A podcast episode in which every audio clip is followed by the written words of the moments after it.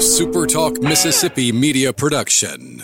Find your new ride at Kia McComb's all new location at the corner of I 55 and Highway 98. Come find out why McComb loves Kia McComb at the corner of I 55 and Highway 98. Right on the corner, right on the price. It's a great time to live in Mississippi, and we're talking about it. Welcome to the Ricky Mathews Show on SuperTalk Mississippi. Welcome to the Ricky Mathews Show, the show that every single day celebrates the people of Mississippi who are making this such a great place to live, work, and play. And from the STMM Digital Studio, the digital marketing arm of uh, Super Talk Mississippi Media, I want to welcome our listeners from Jackson and, and Delton across Mississippi on, on uh, Super Talk TV. A lot of people watch the show on Facebook or YouTube or your favorite podcast. We're on all the popular platforms. But I uh, appreciate you listening and your feedback and your engagement in the show. We really appreciate that.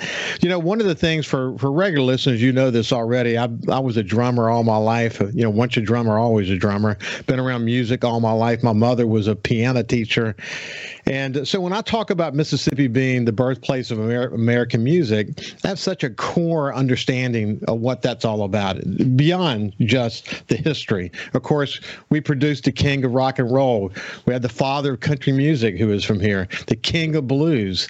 Um, uh, I'm a huge Robert Johnson fan, and you think about the impact that that blues uh, guitarist had on music around the world. It's quite fun, fundament, fundamental the role that Mississippi has played in influencing music around the world. Uh, this is the place, the home of, of uh, music icons. And one of them did something really special. The country, the uh, Congress of Country Music is a project initiated by the country music icon Marty Stuart. It's a museum and it's a cultural center. So it's basically dedicated to celebrating and preserving the rich history and heritage of country music in America. Uh, th- that that project creates a great place for fans and musicians and scholars to to come together and explore those roots of that incredibly important genre of country music. More recently, you may have seen where there's been a lot of press about this Dolly Parton show that's coming up at the Ellis Theater, which is actually located at the Marty Stuart Congress of Country Music in Philadelphia. Uh, but to make it clear, you know, you've seen these eighteen hundred dollar prices on the on the uh, tickets, etc. Um, this is a fundraiser. This is a really important fundraiser for Marty Stuart. And he said of Dolly coming to this uh, to this uh, deal, he said we are thankful for Dolly uh, that she has uh, so graciously donated her time to help raise money for the Congress of uh, Country Music. And without any further ado, I have a very special visitor today and guest on my show. I want to talk to Marty Stuart about his efforts and uh, this very special visit he's about to get from Dolly uh, Parton. How you doing, my friend? I'm good. Well, you're preaching this morning, Ricky. You're preaching my sermon. Go right ahead. I have to, man, because you know your your efforts are really rooted in this incredible contribution that Mississippi's made to the world, literally to the world. I mean, you, of course, I know you talk this all the time, but you look, look across beyond even country music, the role that Mississippi's played in influencing music around the world is fundamental, isn't it? It is immeasurable.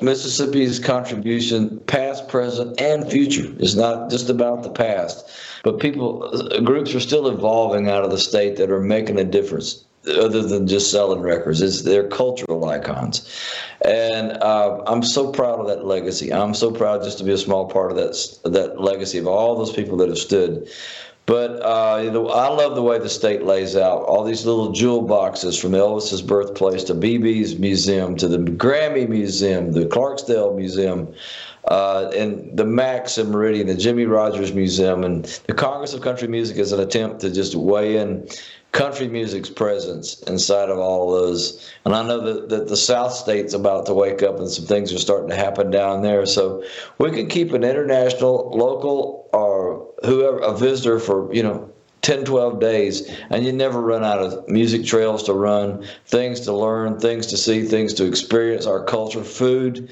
you know, conversation, yarns, you know, legends. Uh, it's just it's it's awesome. That I feel like the creative legacy of Mississippi is one of the greatest things that we have to offer ourselves with out there on the world stage. It really is. And our friend Steve Azar, the music and cultural ambassador for the state, ought to be threatened because you sounded just like Steve just then. Oh, you- no, I'm, Steve's not threatening. Steve and I are locked at the heart on this thing. And he is such a great, great, you know, talent. And to begin with, he's a great talent. Then you get into the whole ambassador part of his life. He's just great. He is just great. I'm one of his biggest fans. Yeah, I know. I know you are, man, and uh, and I am one of his and your greatest fans as well.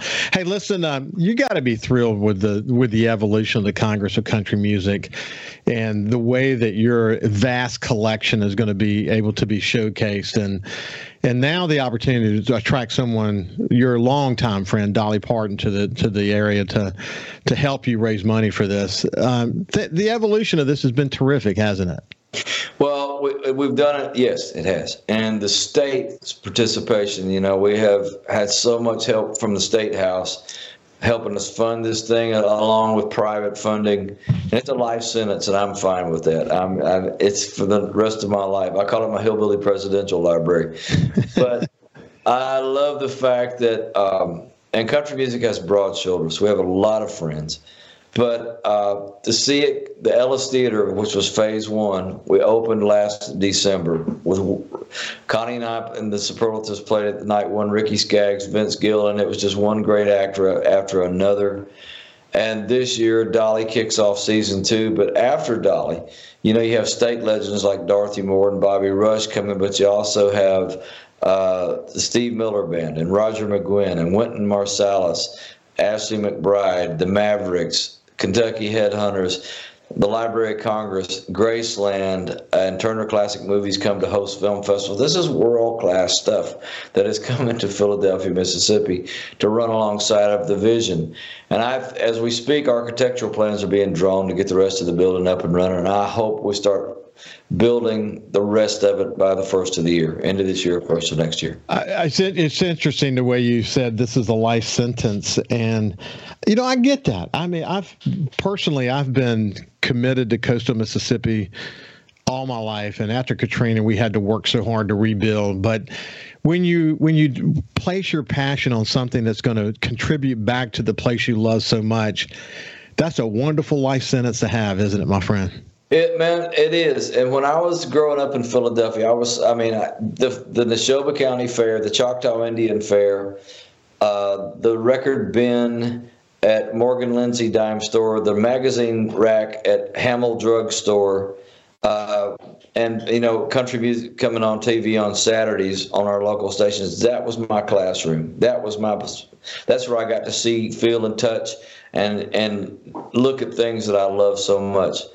And now, you know, I, I, remember the first time I saw Dolly Parton on the Porter Wagoner show on a TV we finally got that was colored. She was like a fairy princess in the in there. Our, and before he died, Johnny Cash came to our town. Merle Haggard came. But those people come into a place that I loved as a kid to support this idea to leave their imprint and their fingerprints for kids to come, old timers to come, people that love this culture to come and feast on. It's beyond comprehension. And 20,000 pieces in my collection, which is world class. I always wondered what I was going to do with it. And one day I went, take it home. Take it home. So, Marty, you think about you think about Dolly for a second. Her brand gets stronger with with with the passing time. And I don't, you know, I, th- I, think about what she's done up in up in the Great Smokies and and what uh, what appeals to people about that, the way that she certainly her music, the way that she has presented herself, the way that she has been for everyone. Her her book commitment. My goodness, my all of my kids and my grandkids were the benefactors of her her books. Um, but Dolly has stood the test of time and and become greater as a person over the years. It's a, it's quite an amazing story, isn't it? I think so. And you know, the thing just pointing back to her, you know, when the pandemic started, I remember seeing that she donated a million dollars to Vanderbilt up here just for research for vaccines, which were you know not around at that time. Anything to help out.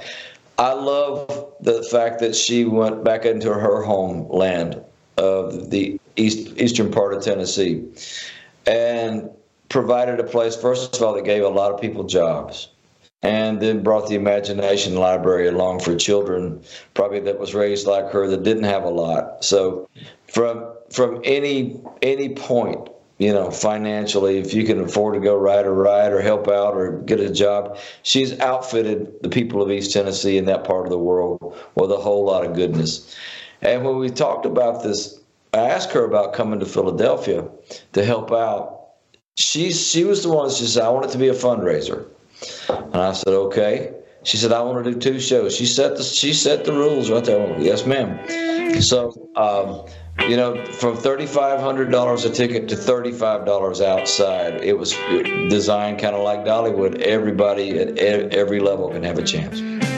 We're going to continue our conversation about this upcoming fundraiser. And for people, especially on the coast, who have not paid attention to uh, Marty, we're going to talk about his collection and some of the, the incredible, one of a kind uh, pieces that are part of his collection. When we come back, we'll continue our conversation with Marty Stuart. We'll see you after this.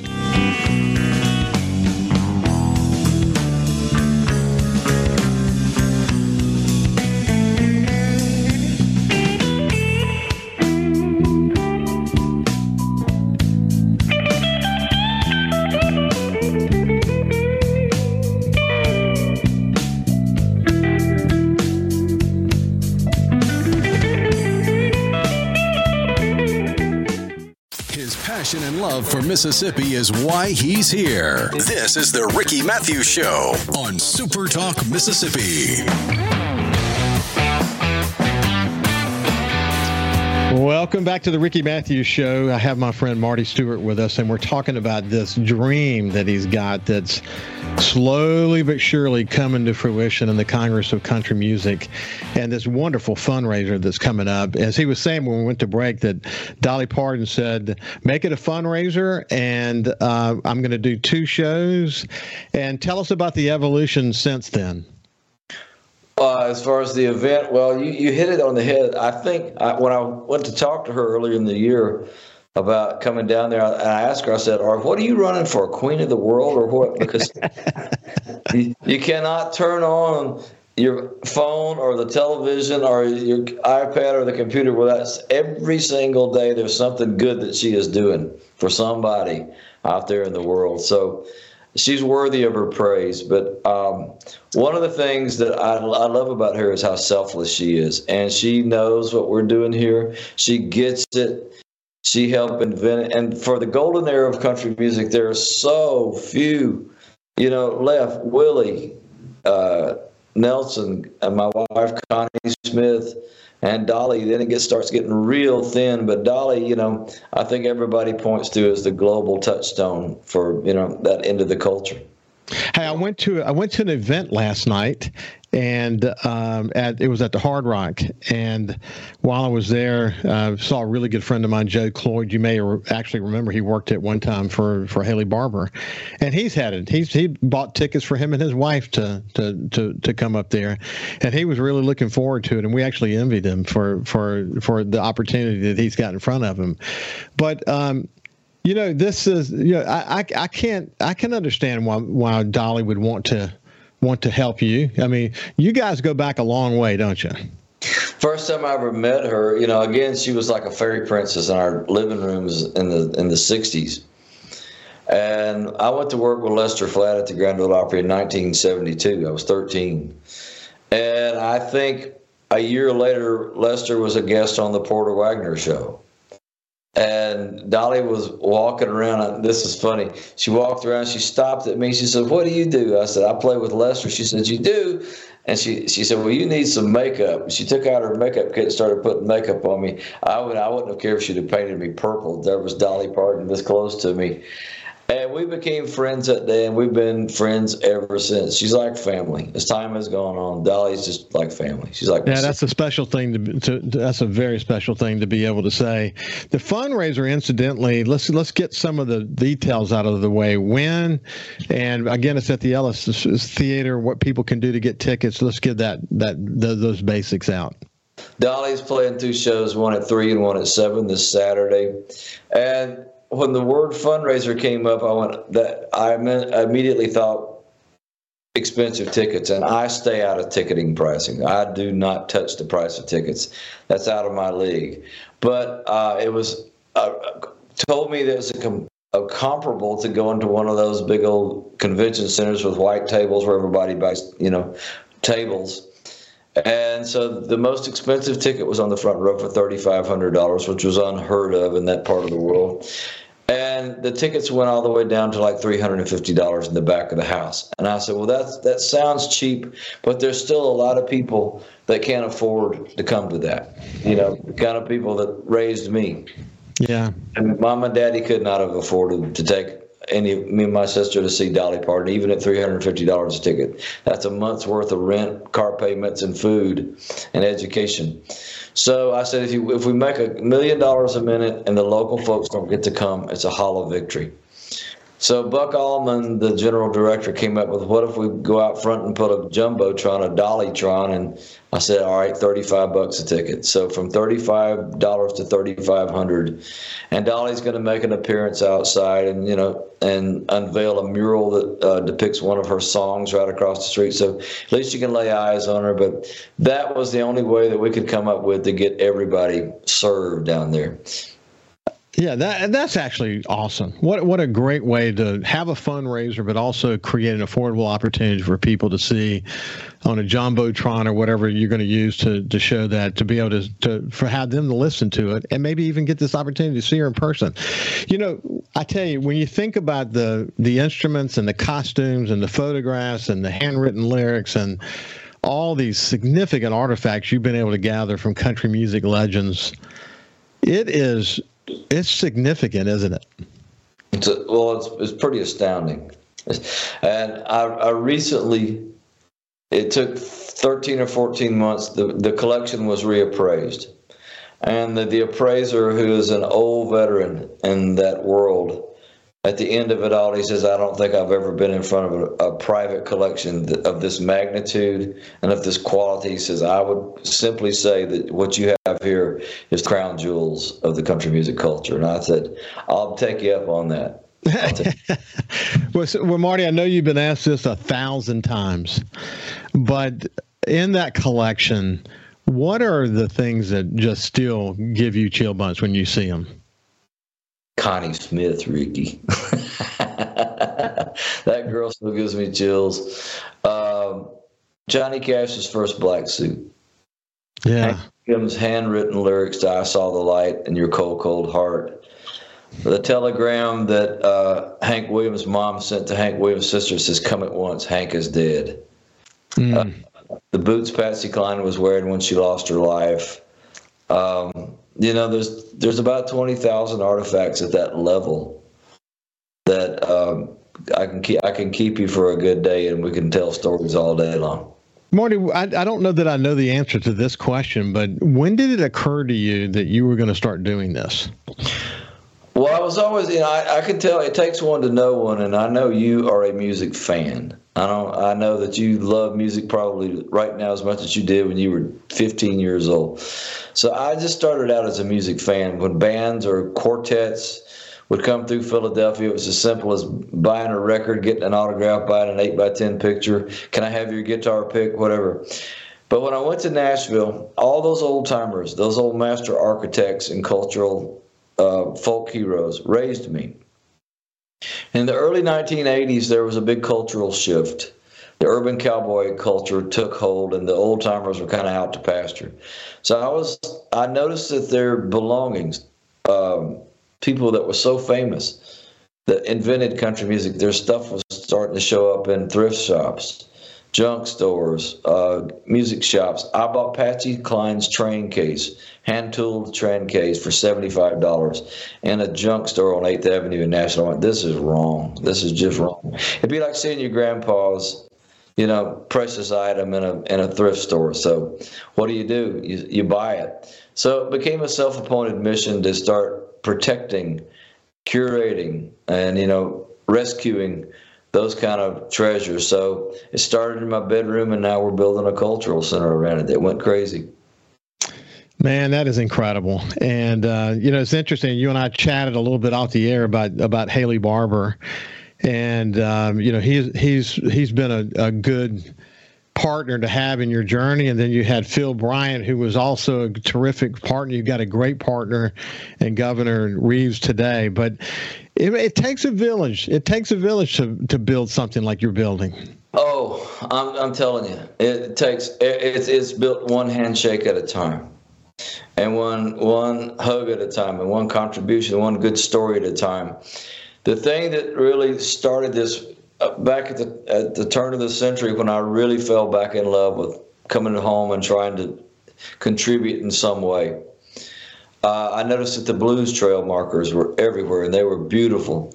And I went to Haley. Uh, Mary Beth Wilkerson was the uh, tourism director at the time, but she started with her and a fellow named David Vowell in Philadelphia. We went to wound up at Haley's office. I said, Haley, can I have a country music trail?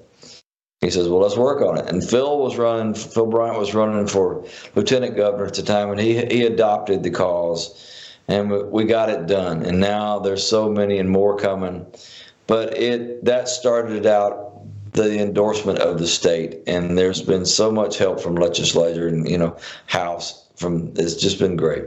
Our friend uh, uh, uh, Craig Ray former director of Visit Mississippi refers to it as the largest open air museum in the United States, and it's true. And it is special, man, to, to, to, take that tour. Not only does it bring you to substantial places, historic places where the markers are located, but it brings you to the heart of Mississippi.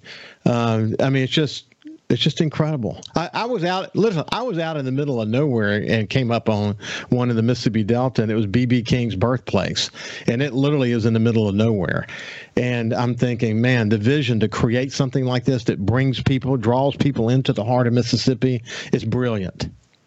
Well, it's like going back to the promised land for a lot of uh, travelers. I know when the Rolling Stones come, they make a path to the Delta and you know the same with the guys from Led Zeppelin and so many people. They, they this is the mother's land to those guys, and I, I think after you read those trail marker signs and you look around, and sometimes there's nowhere to go except the little store three miles down the road.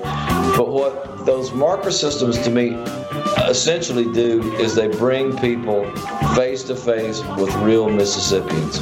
And they, find, they find a warm welcome, they find stories, and uh, you know, the first thing you know, you have a new friend, and the next time you come, you've got two new friends. And that is the beauty of it to me is that you can just sit down and start visiting. You got something going. Marty Stuart, it's been great to catch up with you. Good luck at the Ellis Theater this weekend with two shows with Dolly Parton. You can buy a $35 ticket and still get a lot of wonderful access. Have a great day, my friend. We'll see you later. Thank you, Ricky. All the best, pal.